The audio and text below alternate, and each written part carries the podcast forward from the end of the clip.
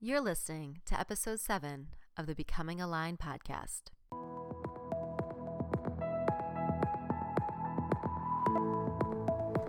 Welcome to Becoming Aligned, where we'll step away from the busyness of our days to explore what it looks and feels like to create meaningful lives that align with our personal values. I'm your host, Maureen Ryan, the founder of Ryan Wellness. I hope these conversations will serve as inspiration and as a reminder that through the ups and downs, we're all in this together.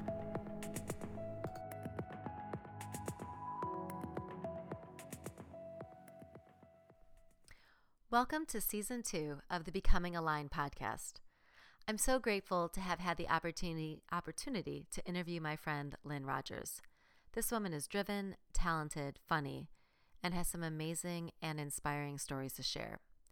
She went from someone who was ready to do an Ironman to being temporarily paralyzed from the chest down and discovering the cause was an autoimmune disease called Guillain Barre syndrome. Her diagnosis was later changed to the chronic version of GBS, which is CIDP. But we'll learn more about that in part two of my interview, which will be out next week. In part one, we get to know about more about who Lynn is as a person. We get a glimpse into how she developed her positive, growth oriented mindset. And we learn the importance and value she places on community and how well that served her. It's pretty incredible. I hope you enjoy part one of my interview with Lynn Rogers. Hi, Lynn. Thank you so much for taking time to be on the Becoming Aligned podcast. I really appreciate you taking the time to talk to me today. Um, when I I'm when thrilled I, to be here. Yeah, awesome. Thanks, Lynn. When I when I started this podcast, I was brainstorming people I wanted to have on the show and you're definitely someone who came to mind like right away. Um, we've had a chance to kind of get to know each other a bit over the years since we have friends in common mm-hmm. and we see each other at parties and different social events. And, you know, you're someone I always thought of as this just passionate, fun loving go getter with, uh, oh my just, goodness. Yeah, no, seriously. absolutely. And you know, like I kind of get to see you in these social settings, and I was just like, this girl, she's just kind of make like living life to the fullest. That's, that's just always how I thought of you. Oh, and uh, you'd be oh, taking oh, on. that's such an amazing. It's just an enormous compliment. I don't even oh. know. I don't even know how I can, you know, stop stop blushing anytime in the next decade. Oh, it's that's so, that's yeah. really really sweet. That means a lot. Oh no, it's it's it's true. It's true. It's like and that you'd be taking on these different challenges and like going on adventures. And i'm like this girl is just yeah she is living life to the fullest according to like you know whatever your value set seems to be. It's like i kind of felt like i had a sense of what that probably was just kind of getting to see you and hear about what you're up to. Um, but like recently like you've been kind of forced to take on a new challenge with the diagnosis of, of yeah of this autoimmune disease which yeah we'll we'll talk about more later. But like I admired you before, okay. but the grace and the grit that you've shown throughout this process, and you know, granted, for me it's from a, a bit of a distance, but it's just it's been really ins- inspiring and um, and also educational, oh which I've really appreciated. You know, wow. like you're like wow, yeah, okay. oh my gosh, no, seriously, like that's how I feel. Um, and I thought others. Lynn. like, okay, I learned a long time ago that you cannot run and cry at the same time. It's also true for podcasts. I feel. Yeah. All right. Yes. Yes. I know. But like I thought, I thought others would really appreciate hearing and learning from your story too. And I know you're you're in the midst of. I mean, it's an ongoing story, but um, it is an ongoing process. No question about it. Yeah. Yeah, but I would just love if we could take some time this next hour to learn more about you and what has helped shape you as a person, as well as learn more sure. about you know GBS and CIDP, which we'll like define as we go along here. But um, maybe Lynn, okay. if, if, you wouldn't mind starting us off by just telling us a little bit about you as a person and like you know what you do, how you spend your free time, you know, just what you like to share. I know it's a kind of okay. it's a big question, but go for it. it is a big question. I'm used to I'm used to answering this in the professional sense. Yeah. Um, so I'm going to start. I'm going to start with that just to Perfect. put those titles and those affiliations in the background on there, and uh, I'll try to flesh out a little bit of the of the you know. It, eh, I'm the first one to say it doesn't define you who you are. Yes. What, what you do for work doesn't define who you are. It's certainly a big part of mine. But okay, so yeah. starting there. So I am um, a research scientist at the Shirley Ryan Ability Lab, and I direct the neuroplasticity laboratory there. Um, I'm also a research assistant professor in the Department of Physical Medicine and Rehabilitation at Northwestern um, in the Feinberg School of Medicine. So what I do, yeah, what I do is to, I was, I'm a biomedical engineer by training. Um, I also have a kinesiology background, which means kinesiology is, you know, the, the science of how we move, mm-hmm. kind of the physics of movement. Um, biomedical engineering was just the next step. Okay. Up of that for me, and I mean up in terms of um, I was actually a graduate student in kinesiology okay. before I ever went into any kind of bio- biomedical engineering, um, and that was because I looked at what I was doing and I just felt like I needed a little um, more intense.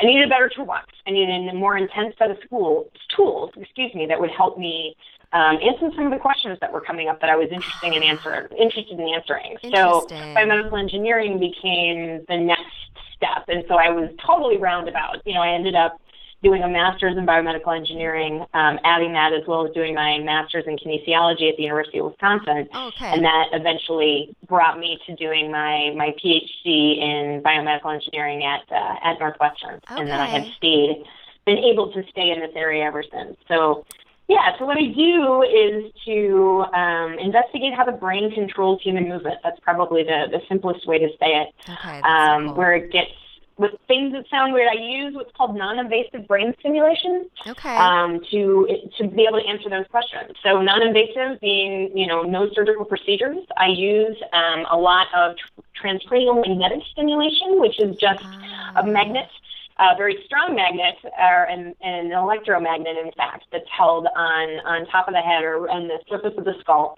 and can help activate very particular and precise um, areas of the brain. And so wow. I activate areas over that that control that control muscles. Mm-hmm. And so we look at how those signals make it down to the down to the muscle and how something like a stroke might affect them, something like multiple sclerosis might affect them, or as you mentioned, GBS CIDP okay. might affect them. Yeah.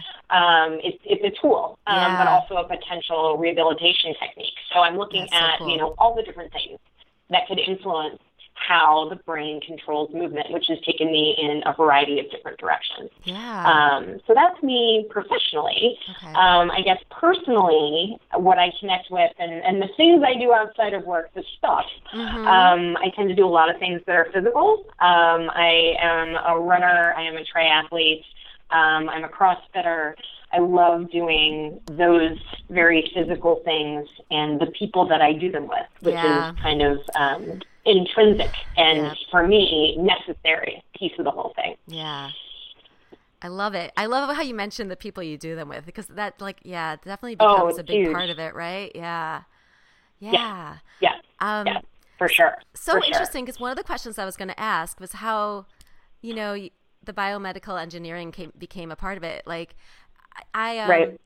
Yeah, because I studied kinesiology for my undergrad actually, and that's I yeah I, I until I started kind of doing a little research, Yeah. I'm like, oh my goodness, look at all these. I was so impressed looking at your like bio. I'm like, she's just grabbing as mu- many pieces as you can, and it totally makes sense hearing you talk about it. Is you wanted to kind of get that Yeah. toolbox of strategies and things that you can exactly. use to help people. Exactly. like. Yeah. Well, and I and I would say that it's it's part of what you learn along the journey. Mm-hmm. Um, I did not have this mapped out, you know, and Yeah.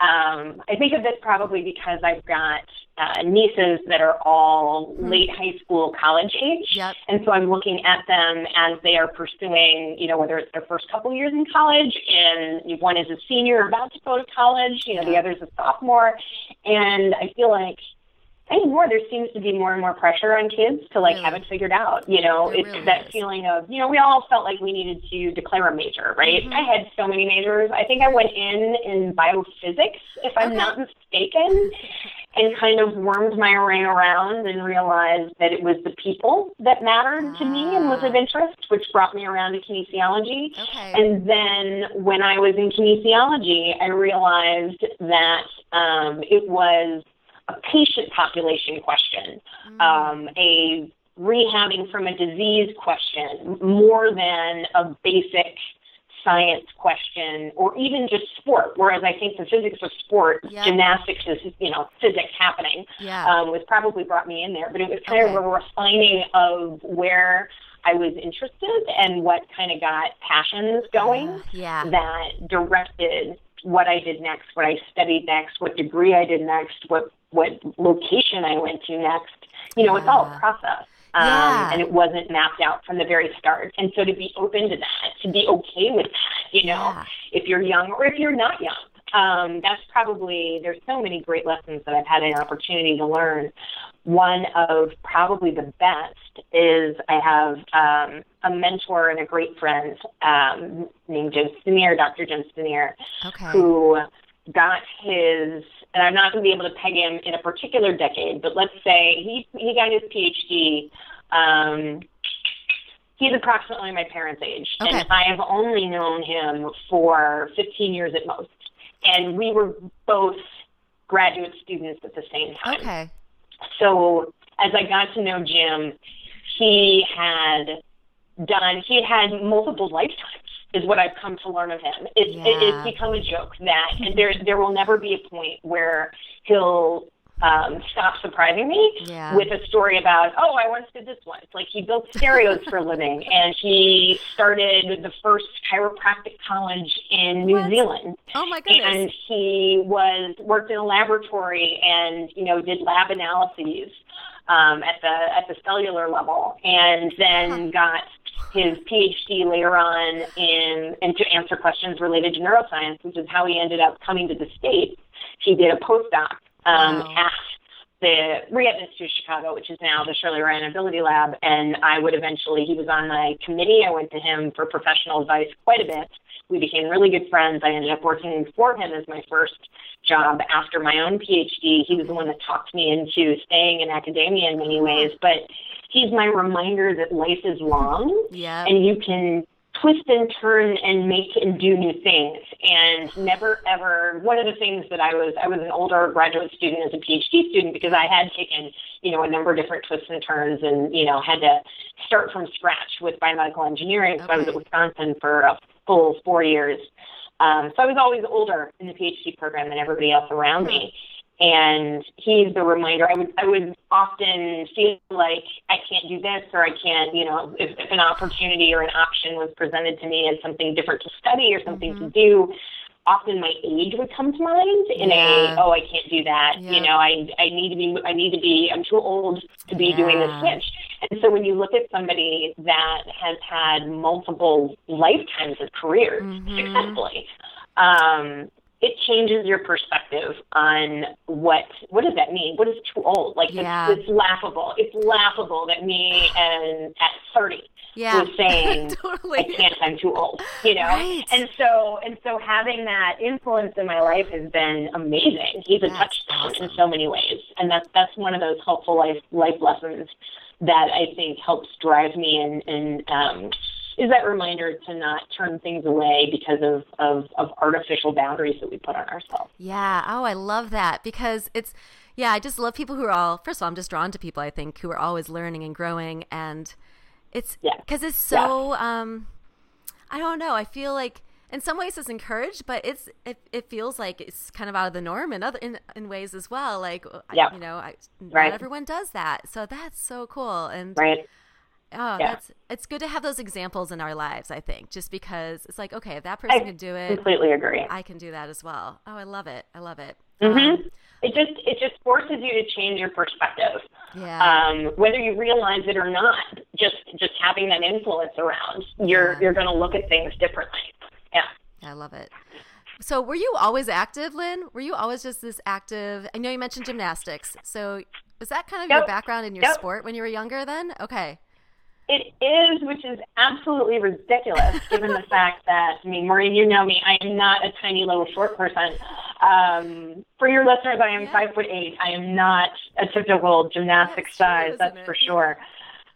yeah it was just something it was something that i loved you know i, I look around and um that's kind of the joke in our family i am the standout you know of my i've got a i've got an older sister and she is you know not much over five feet tall um, she will tell you exactly how many inches, and it's in inches taller. I'm not trying to say that she's five on the button, but right. my mother is closer to that. So, and you know, my mom's sisters are all about her height, okay. and so it was a little bit surprising. You know, my dad and I are almost the same height, okay. so it's not like he's he's towering.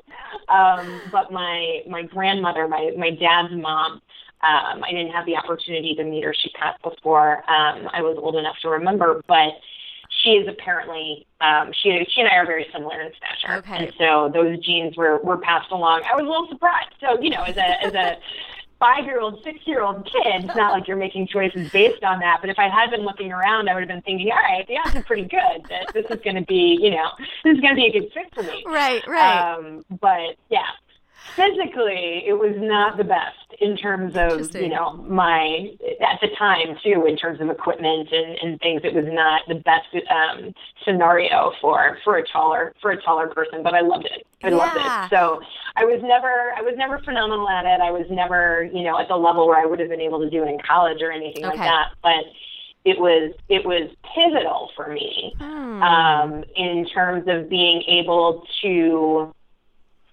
in terms of who I want, you, know, you spend so many hours. Gymnastics yeah. is requires of you hours and hours of training and work. Yeah. Um, and there is the necessity for, I mean, you're always pushing for perfection, right? That's yeah. our, you think of perfection, you may think of, many of us may think 10.0, right? Yeah. Which was to be the standard in mm-hmm. gymnastics. Um, that everybody was was searching for, and so, and I liked that. I liked that work on something to try to do it as best you can yeah. and to do it with, you know, your legs straight, and not bent and technique and, you know, all of these things. I like working on technique. Yeah. Um, but it was, it was very challenging, um, as I got taller and taller. So I was always, yeah, I was always active. I was always, you know, we had, when you're, when you're a competitive gymnast, you're in the gym at minimum, and again, mine was at the level not on the national team, right. national team type side, where you're talking about kids that are homeschooled because they're, you know, training morning and evening and all that stuff. Mine was just, you know, after school, but mm-hmm. pretty much every day but one, if I remember yeah. correctly. Wow. Mm-hmm. Um, usually for two to three hours every afternoon. Yeah. a good chunk of time when you're a kid. For sure. Um, so yeah, so it was always always being involved in that. Starting, um, gosh, starting. Yeah, I think I took my first gymnastics lesson when I was about five years old. Oh wow! Um, and then did that until I was 16. 16, I uh, had a fractured fractured vertebrae. It was a stress fracture. Ooh. It wasn't like I had some kind of horrific fall, but okay. it came at the tail of you know. I was solidly five foot eight by then, and uh, had was working very hard and, and feeling like I was constantly kind of falling short of where I would want to be, yeah. and then ended up being in more pain, and you know, it just it wasn't a good wasn't a good fit to keep uh, pushing as a gymnast myself. By that point, my job growing up as a kid. I never did the, you know, McDonald's or the Chick-fil-A or the whatever. Yeah. Um, I I was a I was I worked for our gym, so I taught oh. I taught gymnastics classes. Awesome. Uh, so it started with you know teaching recreational kids, and then I had a combination of um, coaching some of our competitive programs as well as doing recreational teaching, um, preschool teaching, that sort of thing by the time I graduated from high school. So oh, awesome. that was like gymnastics was still in my life and it was mm-hmm. still in my mm-hmm. life for, you know, hours a week. Yeah. Um, but it wasn't it wasn't the same um and I floundered a little bit I think between, you know, in those early in those early college, pretty much throughout undergrad, um, I wasn't used to finding my own actives Ooh. doing what what is I what am I going to do? You yeah. know, I would run some as a as a high schooler. Um, during the summer, I would feel compelled. Probably was part of the body image things, and you know. Yeah. I was probably thinking of it more from the standpoint of calories than I was anything else at that point, which was probably true for a while. Right. Um, but you know, I would run some in undergrad. I had one of my one of my girlfriends was um, you know one of my roommates a, a girl that I uh, coached with. We both coached during undergrad as our one of our jobs, you know, to, to have extra money and all that good yeah, stuff. Yeah. Or any money, extra money, any money. Um, I was able to, yeah, I was able to continue to coach and, and coached at a at a at a gym in um, in uh, Champaign, Urbana. But that's awesome. Yeah, it was a while, and it was until I was in graduate school at Wisconsin, and I was heavier than than I've ever been in my life. Um, it wasn't, you know, extraordinarily so, but probably 15 pounds, 20 pounds. Um, heavier than I'd ever been just by the process of floundering around, you know, Yeah. sometimes going to the gym and being good about it and then sometimes not doing anything and, and all that good stuff. Yeah, well, when Um, something's so yeah, like I, I started to find running then. Okay, I was going to ask because when something's so, a part of your life, like gymnastics sounds like it was, and then Yeah. I don't know when you're in that competitive kind of world too, and you step away from that, like you, you kind of have to either shift your Mhm. goals or kind of get this new kind of framework for yourself. So yeah, so how Right, did how did you find running? absolutely. Like, how did that kind of, or was it fun? you know, it, at first. Well, Madison is at first it was at first it was calories. At first it it. was you know trying to in terms of oh and I would run around. I would run a bit. Mm-hmm. Um, definitely during undergrad at different points, and sometimes I was better at staying with it than others. And you know when I had when I had Megan, my um, college roommate that would also run um, that was doing it too. We'd link up and um, one of the other coaches that I'd run with, but it wasn't it wasn't consistent.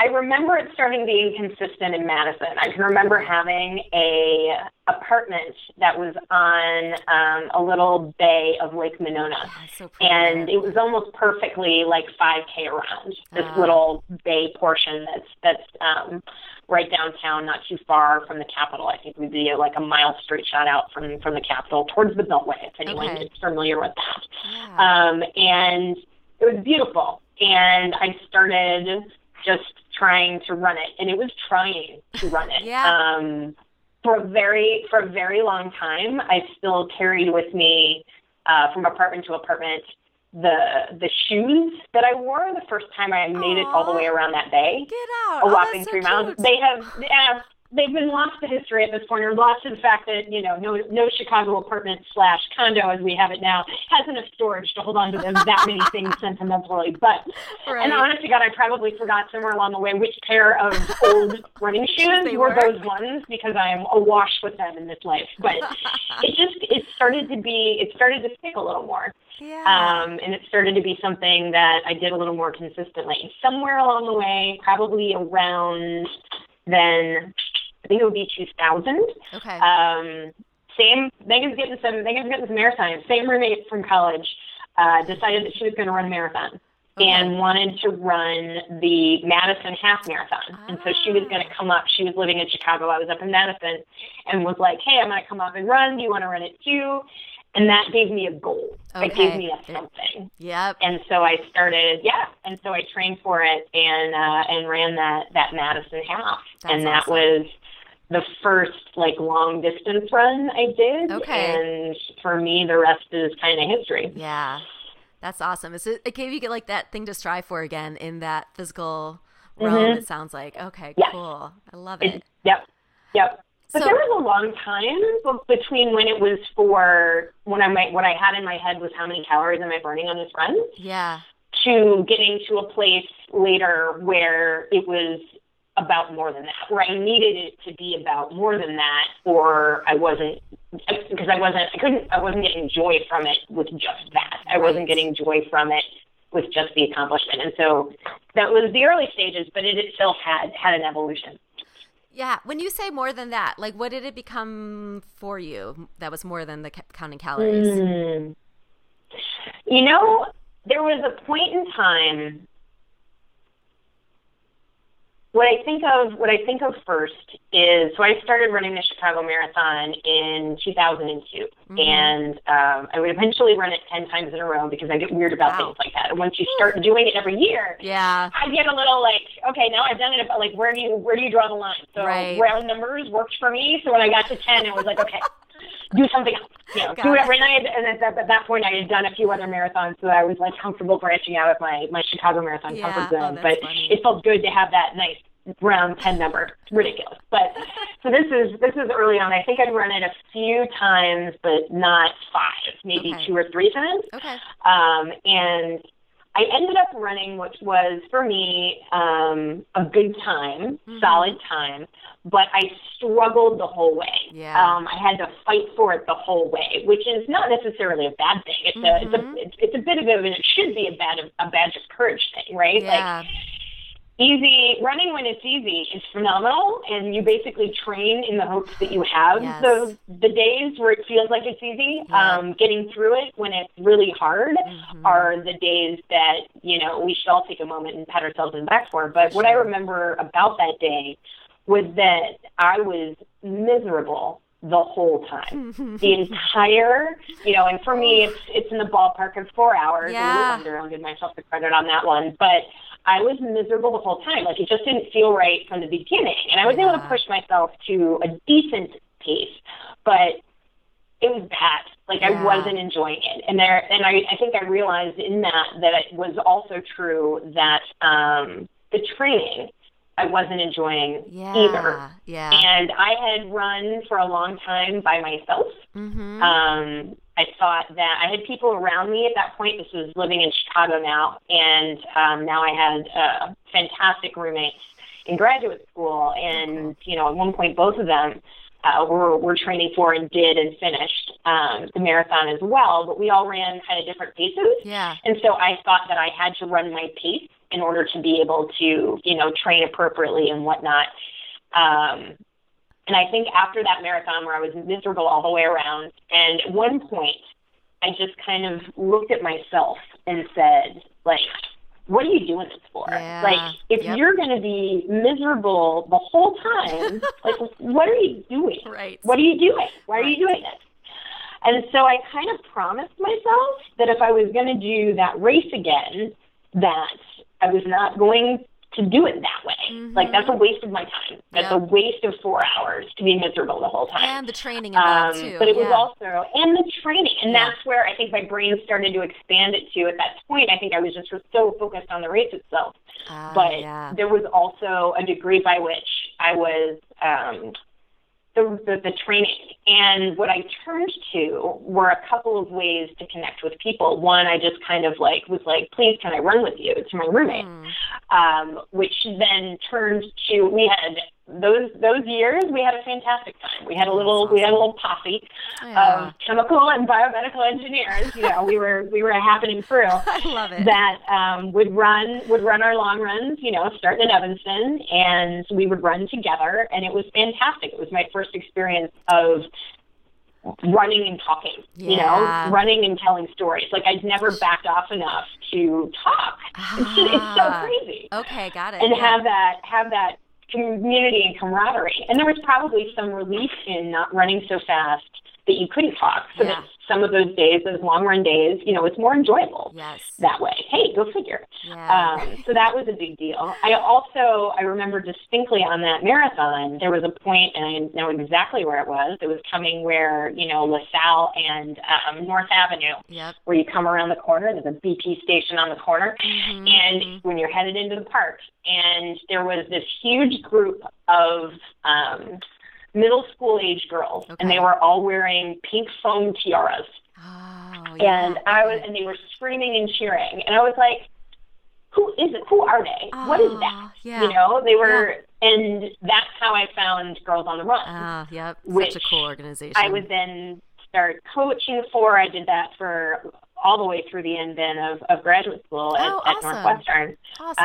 Um, I coached for Girls on the Run, and was hoping then to find adults as well as kids. Like I needed something to connect with more Yeah. than me you Yeah. know besides i needed i needed friends to connect with i needed something else i just kind of Mhm. instinct instinctively it just came to the surface that that, that was a requirement and that's probably one of the best turning points that has ever happened Hmm. for me is to recognize the needing it to be about community needing it to be about relationships that i that i and, and finding in that that i i get a lot from it That's that's like really kind of profound to figure that out, though. You know what I mean? Because it it's really It is. such it's such a bonding experience when you're kind of when you're just running and talking with people. It's like amazing the stuff that can come up in those conversations and just you just don't Oh, have time for Lord, BS. right? You're sweating, you're breathing. Like you Yes. just get straight to the point and uh Well, Yeah. right? You only have 30 minutes, or you only have 45 minutes, or you only have an hour. You know, Yeah. we went, ran with girlfriends this morning, and it's like, if you know that you want to get some input from them on something or tell a particular story, like, Yeah. honey, you better tell it because, you know, we're only out here for X amount of miles. right, right, right. Oh, I love it. I love it.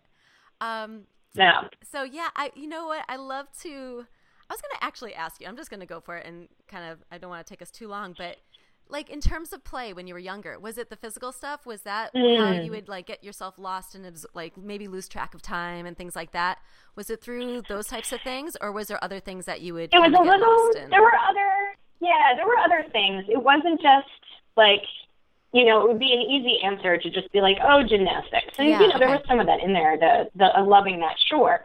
But, um, you know, honestly, reading a book Yeah. is always where I have found the the time can just evaporate. Yeah. Like I still to this day, although I do like to be active and do things and whatever, Mhm. give me a good enough book and I will lay on the couch all day Yeah, reading totally. that book. I have no problem, no problem whatsoever. I'm with you. Uh, reading that book all day long. yeah. So yeah, when I was when I was younger, it was all um, for the most part it was all fiction, and I would just get myself lost in those stories for Got it. sure. Oh, cool. Um, yeah, yeah, Yeah, because I guess there's a part of me that's just curious if, like, you know, how we played or, you know, what we kind of, um, Mm. you know, how we chose to play and, or maybe what we experienced while we were playing, how that might shape our kind of life journeys or the path we've chosen, or if it does or if it doesn't. Oh, Um, yeah. Yeah. So I, would you, do Well, you think yours yeah. had an impact then? I mean, it sounds like it did just in terms of how you are studying the body and things like that. But Mhm. yeah. Mhm. For sure, for That's sure. cool. So you know, there were those process things that were that are a little bit more obvious, right? Mhm. Like watching. Um, well, so I always I always struggled as a gymnast, um, and actually that's probably another another point that I learned the most of is when is when it shifted. So there was a point when I was younger, um, early on in competitive gymnastics, I actually did really well. Um, early competitive gymnastics is very much about perfecting some straightforward, relatively simple movements together in routines. Mm-hmm. Um, and so working on it and doing it over and over and over and over again and being very precise um, and trying to do things with the best form and all that sort of thing, that was Mhm. something I was very good at. Yeah. So at the younger levels, I was I was very I was very successful. Is we're defining success here as you know getting good scores and leading my team and all that sort of thing. Yeah. Okay. And there's a point at which gymnastics shifted, and it's kind of a sharp point um, for, for any gymnast that would be familiar. It was moving from what are called compulsory routines, which means everybody does the same thing, and so you're Mhm. expected to do, do it exactly the same way, to what are called optionals, where you put together your own routines um, of your own skills. You know, your coaches and, and um, choreographers and things work on it as Okay. well, but then the skills have an expectation level of being harder. You, it's, it's a shift that used to be more abrupt than it is now. Now there's more like intermediate le- Ah. level changes that occur, but eventually, anyway, you get to a point where um, you may or may not, you know, get to a point where you just, you know, it's harder and harder and harder to learn the harder skills or to perform those harder skills. Mm-hmm. Um, I think it was a combination of, you know, I was lacking both. I was lacking talent, and I was, you know, graced with lots of height. So I had too much height and not enough talent um, to be able to. And so there was a shift. And so it was basically a one season difference between when I was, you know, uh, a state champion at a number of events, and then in leading my team, to the next year I was dead last. on. Wow. Yeah, that's And a tough shift right was- there. Whew. It was massive. It was a massive shift. And I want to say I was 13 Okay. years old, Oh, yeah. 12, 13 years old, something like that. Got it. Um, 13, 14 maybe. Um, but what I, what I had to learn at that time was, again, it's the, what are you doing this for? You can't be, you know, like to be miserable about the fact that you're last it can't be about that. Or if it is about mm. that, then it's time to move on. So I felt like, you know, and this is this is an adult me looking back. I don't think I had these words or this this this way in my head at the time. Yeah. But I think what I learned through that was was how to love something about when you're not winning, how ah. to love the process of it, how Yeah. to love the team of it, cheering on my teammates, and yeah. You know those types of things. Well, those are- um, those are great happened lessons. around that time. Wow. Um, so that was huge, and Yeah. I think that that has been that has been enormous for me Yeah. in the um, in in a lot of what I do physically. Like I'm not I'm not a fast runner, you know. Mhm. I I wasn't before, and I certainly am not now. Mm, Um, but yeah. You can find a way to you know celebrate in your own accomplishments. You can find ways to you know connect in with other people. There's Yeah. there. What are you doing it for? There needs to be something that's that's bigger than you know just the the overt. Um, I'm going to win the race. I'm going to you know win the win the meet, whatever it might Yeah. be. So that was a big deal for me. I love And that, So that's Lynn. a little bit when if we're considering gymnastics play. That was a big, big learning moment from play, and I think. Yeah, there's a lot of learning moments that come from putting ourselves out there and Yeah, playing, for right. sure. And, and those moments that things don't go well for us, um, and you know, like that, those are such learning experiences. I know, I know you've had. Uh, yes, yeah. I've had a few. I've had a few, and they've been and they've been enormous. Yeah. They've been enormous for me. Yeah. Um, do you want me to touch on a couple of them? well, you know what? I'd actually love for us. Yeah, I mean, can we jump into the recent triathlon you were training for and just kind of talk about what happened? Sure. What happened to your body and, uh, Yeah. you know, just like you know. Well, I'm gonna let me let me tell let me tell this story first, and I'll do a super short version of the the Ironman Wisconsin story yeah. okay. because that that kind of Oh, helped. That's another learning one, I and it kind of forgot helped about that one for a inform. Okay, yes, go for that one, please. I know, right? This is how crazy my life has been. That that is absolutely not the craziest thing I have ever experienced at this point. Oh my gosh, that that's blocked from my that's my last. That's my last four years, right? Exactly. That's that's how that's how nuts this last year has been. Yeah. Um, so Ironman Wisconsin. Ironman Wisconsin was so I'd been doing you know marathons for a while. I had friends that had got, I'd been biking forever. I'd been biking since Madison. That was another wonderful thing about living in Madison is being introduced to to biking and biking for both recreation and for you know uh, commuting to, for transportation and recreation both. And that's been a mainstay in my life Yeah. uh, since then. Um, and eventually those link themselves together and to be like, hey, triathlon, you know, you're only missing one of them. Right. Kind of important. The drowning is a problem, but you know, if you can, if you can get the swimming thing happening, then it could be a cool thing. Yeah. And some of my closest friends had started tackling uh, Ironman. You know, Okay. I think it comes from it's it's kind of like as marathoners, how do you not start looking for the longest thing, right? Yeah. Um, and it was in my head and had been and have been my entire life. You know, I Oh. remember watching Wide World of Sports Yes. and watching, and I'm oh I'm gonna blank on her name right now, but crawling across the finish line, right? Ah, the yes. Yes. what the you know the women's the women's winner in 1980, I want to say, or was the winner actually? She ended up being passed and she was second because Oh, she couldn't walk anymore and she went totally down. Like my dad and I used to watch. Yes. Oh, I'm, it's, it's a disservice to her that I can't think of her name. I should know what it is. But out. but anyway, so yeah, so that had been in the back of my mind, right? That had that that you know, it's just it's not triathlon and Ironman in particular was not unfamiliar to me in any way, shape, or form. So after at this point spectating quite a number of them, and I will say this, I have never once, never once, while spectating an Ironman, watched and been like, oh, I really wish I was doing that. Those those people look like they're having a blast. Like I want to be on that course. Like that has never crossed my mind. Yeah. Yeah.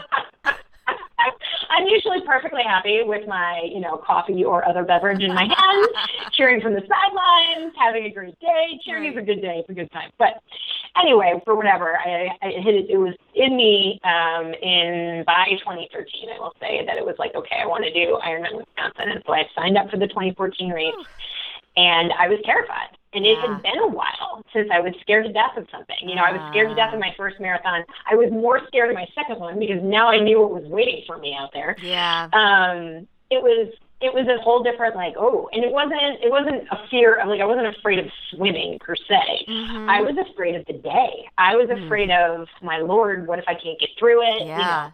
Um, and there was a little bit of the I don't want to be miserable all day long, Right, right? yeah, so I think I think in a nutshell, I just tried to train hard enough so that I wouldn't be miserable all day long, mm-hmm. right? Marathons I knew were going to be painful. A marathon with, you know, 112 miles on the bike and 2.4 in the water in front of it was just like, oh my lord. Goodness gracious. Yes. Um, and along the way, once again, in the training, I was doing a lot of bike rides on my own, and eventually, um, friends can attest. At some point, I sent out an SOS. It was after an 85 mile training ride. You know, it was five hours long or whatever, oh, and I was like, "Please, Lord, someone play with me."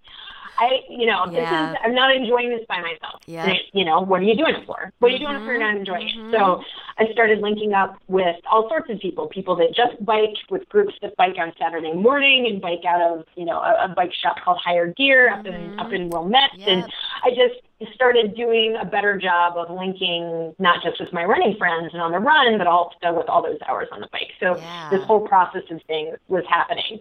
Um, and all of it was trying to train hard enough and work hard enough and be out there enough so that I wouldn't be miserable all day long, yeah. right? So mm-hmm. we get up to Ironman, Wisconsin, and it's a beautiful, perfect day, absolutely perfect day um, go out and you know the swim. I discovered I was prone to panic attacks so oh, I did a million open water swims. Oh yeah like the, the, the first the first yeah the first triathlon that I had done. And this wasn't my first triathlon ever. I'd done one like 10 years earlier in, in Madison but then I hadn't done them again uh, was up in Pleasant Prairie. And I got you know, I don't know, 50 meters, 20 yep. meters into the swim and just freaked out. Same here. Yeah. Pulled myself off to the side, mm-hmm. hyperventilating, you know, yep. Yep. no good. Been there. Got myself calmed down. Yeah. Yep. Oh, you have. Oh, I have. Yeah. My first. Was I, like, you know, I don't know. It's oh. scary. Yeah. Oh, it was scary. It was scary. scary. Finished the rest of the swim, finished the rest of the day, whatever. But I, I kind of had in my head of like, okay, we, we need to work on this, and yeah. so yeah. I did you know, swam with people, figured out a strategy, did all this work. I know who are swimming. And then so I remember Wisconsin, get out there, and I had a great swim. Yes, people swam over me. Yes, they were everywhere. Yes, I was kicked. You know, all the things that happen mm. in a um, you know, it was that was when Madison was still um, one wave. So all 2,200 people or whatever it is all start at the same time and are all kicking at each other at the same time. Oh yeah, um, but it was but it was great. And it ended up being a great swim. I came in pretty much exactly the time that I was predicted based on other things, and, yeah. and here we go. Yeah. Um, you know, ran in, changed, and I was coming out of you come out of. Uh, they actually have a building um, conference center that they use as our transition zone, and I was coming out of that and took a step out of the building and rolled my foot under. Oh, and goodness. I knew when I did it that I thought I thought I had, had badly sprained my ankle at oh, minimum. Gosh. I've done that about a hundred million times in my life, so okay. it felt very familiar. Okay. And so I knew the difference. I knew in the moment. I knew the difference between just a little tweak and yeah. like, ah, okay, yeah. maybe this isn't good. Yeah. Um, but I also have had the experience where with an ankle roll, even a nasty one, if you stay on it, if you if you keep moving, if you keep your weight on it, like you're you can be fine uh, until you sit down and put it up. Yeah, and then when okay. you try to get on it again, you know, Over. it may be yeah. it may be bad news. So okay. I was like, all right, this just happened, and I was kind of in shock, and I knew like I was I knew my family and all of my friends were waiting to cheer, yeah. to, you know, to see me that I was out of the water and getting on the bike and so I just kind of, you know, I didn't want to miss that. I didn't oh want to miss goodness. out on that moment. Yeah, um, and I think yeah. I just shoved it aside and just ran, you know, through the through the parking structure and got my shoes on and got on my bike and off we go. Um, and was kind of like as I went along, I was like, hmm, yeah, this this this isn't good. Yeah. I think there's something wrong here. I would I would discover pretty quickly that if I rolled weight to the outside of my foot towards my pinky toe, um, that it would hurt extraordinarily. But if I kept weight towards the inside of the ball of foot, which is actually where the weight is supposed to be right. when you're pedaling anyway, right, right, um, then I was I was pretty much okay. Oh goodness, okay. that was happening. Mm-hmm. And then about 20 miles into the bike, I go to shift and my rear derailleur isn't working. Oh my goodness! So, I don't know if I knew that. You know, we have we have I know that part gets swallowed in the mix yeah, as well. Yeah, exactly. Um, so for a while, like it just it was for, first it would just stick and be really hard to shift, and very very quickly um, across the across the early miles, it got to the point where I either could not shift between oh, gears in the back at all, or I could only shift once. So I could shift in the front between the front rings, and thankfully I was I wasn't in a place where I was completely shaped, where I'd be in a big trouble jumping from front, ring to ring in the front. Yeah. Uh, I was always able to do that.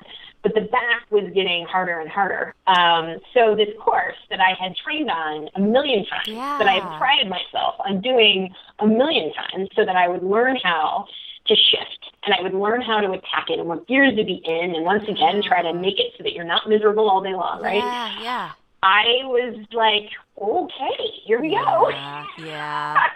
I've got I've got two years. I might have Oh, more, goodness. but if I shift, that might be the last time I ever get to shift. Yeah, so exactly, do I really exactly. want to end up in that gear? You know, constantly with that. So 112 miles. Oh gosh. Um, Hey, my foot is killing me if I roll to the outside, and I can't really shift. oh my goodness. Um, so I I remember distinctly coming through. You know, it's a two loop course, and coming around the second time, and I was my time was fantastic. My time was great. My time Wow. was faster than I thought it was going to be. I have no explanation for that other than it wasn't windy. Um, but I do remember telling my partner Tony as I was coming through the second time, like, uh, I think I broke my foot. oh Jesus. like. Okay. I it's probably going to take me a while. You know, everybody was getting super excited for the marathon, and as the finish of the bike was getting closer, I was starting to get more and more like, oh man, you know, what's this going to be like? Yeah. Oh my goodness. Um, yeah. So I just wanted them, friends and family, to have the heads up that you know, hey, we we may have someone watch here. Um, yeah. So yeah. So you know, brought it in, and you know, it was starting to get black and blue, and talk Already, to yeah. talk to a medic. There's only so much that they can do, you know, and you know they don't have an X-ray back there. They aren't going to take one, and they certainly aren't going to tell you, you know, whether whether you whether they think you should keep going Right, or not keep going or whatever. But I definitely when I was, you know, asking as they were kind of looking at what was happening and what's going on with my foot, um, the first thing he asked me, you know, I did ask him, I'm like, you know, what do you think or whatever, and, and he paused and he was like, how many, how many Ironman have you done? Aw. And I looked at him and I said, I'm trying to make it one. Yeah. And he kind of stopped and said, at that point, I think I had, I don't know, seven something hours left. I don't know. I don't want to Yeah. make it sound too exa- exaggerated, but I had a lot of time. I had Yeah. a lot of time left. And so it was like, he was like, you know, if you, if you think you can, um, Wow. you've got time to see how it goes and, and see, you know, whatever. And that was, that was enough, like, reiteration for me of like, yeah, that's, you know, it's a good plan. It's a good plan. We'll see how it goes. We'll, we'll give it a try and uh, and yeah, and yeah, and so off I went. So it started with just kind of hobbling and, and limping, and then eventually I would discover that depending on the terrain, walking was no less painful than kind of steady jogging, as Got long as. I wasn't going up or down a hill. Okay. Um, and so the miles just picked up. So that was that was Wisconsin. But what what I remember and why it's important to me um, to tell that really long story that I am apparently incapable of telling short No. is that no, it's a, it's yeah. I a had good a great time. I had a great time. There are a million pictures of me, and there I'm all smiling from ear to ear, and that is how I remember that day Yeah. because I was telling myself. I mean, the joke was on me, right? The whole I'm going to train so hard as so as to not be miserable all day long. And what do I do? I break my foot coming out of the water. But I was very aware that there was a choice there. There was a choice in how the day was going to be, and I didn't want to miss it. I didn't want to miss that day that I had trained so hard for. Okay. Um, there was a point at which I was, you know, walking a section of, of the run course, which I walked a lot, and there was a girl next to me that was walking, and she had a stomach cramp, yeah. and she was just beside herself in misery, probably some of that the pain of the cramp, but most of it about how the race wasn't going the way she thought it was going to go, and was, you know, and it wasn't. She's not keeping her pace, and all these things, and she's Yeah. staring at the ground. yeah. And I remember me thinking, she's missing it. She's missing her Ironman. She's missing her day. I didn't miss my day. I laughed my butt off when you know friends had pictures of me on the. They had my my headshot Yes. that they had uh, had made copies of. Uh, yeah, Jeff Singlewald on top of you, and passed out to people along the way. And you know, it was it was hysterical and Yeah. had just an absolute blast. It was a great day. It was an absolutely phenomenal day, and I think it goes back to that find joy in the process. It goes back to that, you know, if you're if you're going to be miserable all day, why are you out here? Yeah. Um, Did and you... that was probably the best experience of of living that and learning from that mm. in the moment and and making it happen in the moment that I've ever had. Yeah. Lynn, was there a point where you said to yourself like I don't like I don't think I'm going to do this or did you question it at all or were you kind of always like as soon as you kind of got that guy no. to say like hey, you know, just go for it and try it, why not? Like I mean, he didn't quite say yeah. that, but like did you, you didn't even didn't think about that. it? Um no, I didn't have to think about it. And really, I was trying to be, you know, my smart self. I was thinking of all of my physical therapy friends, physical yeah. therapist friends who would be horrified me for continuing to, you know, have done that bike ride. Yeah. So I wanted to, to whatever degree it was possible, get a little insurance, uh, reassurance that I wasn't going to be doing something stupid. Yeah. By attempting to be out on it, you know, yeah. I didn't want to. I didn't want to ruin the, you know, the ability to walk for the rest of my life right. or something. You know, not right. that a medic is necessarily going to be able to tell you that, but I wanted to consult with someone. Yeah. So that yeah. if there was anything that was overtly saying to them, game over that I would I would you know hopefully listen to that professional opinion. But you know just like there was no point like going from I never thought like I'm not going to get on my bike like it didn't even didn't it didn't even mind. cross my mind. Yeah. It didn't cross my mind to stop when you know my derailleur was not working. Yeah. Like it just it was just okay. How do we solve this problem? Yeah. What what do we do now? Like okay this is okay this is what we're dealing with now. Mm-hmm, mm-hmm. Okay okay and Right. that was just how it was all the way through. That's just how it was all the way through. Yeah. And do you do you kind of credit that just kind of mindset? Because I mean, to me, that just sounds like a mindset, like something that you kind of take with you through different things that you experience, Yeah. right? Do you kind of credit that to to like you know even like the gymnastics story you were telling earlier, like when you know I'm five eight and I don't know, like I'm gonna figure something else out and make the most of these situations. I'm gonna coach. I'm gonna be part of it. I'm gonna connect with teammates. I'm gonna find joy in the process, like you said. It's just um, I think so. I think so. And I and I have I have you know it goes it goes back much further than my own experiences in that you know I have parents that Mm. are positive. I have Yeah. you know we had a really positive environment growing up. Um, my dad like I have a distinctive like if it's a nice day outside, hmm he is he will be living it. Like he will say every time, like as he steps out the door, like, "Oh wow, this is a gorgeous Yeah. day," you know. Yeah. And there's a, and so I think that there's that experience day in day out Mhm.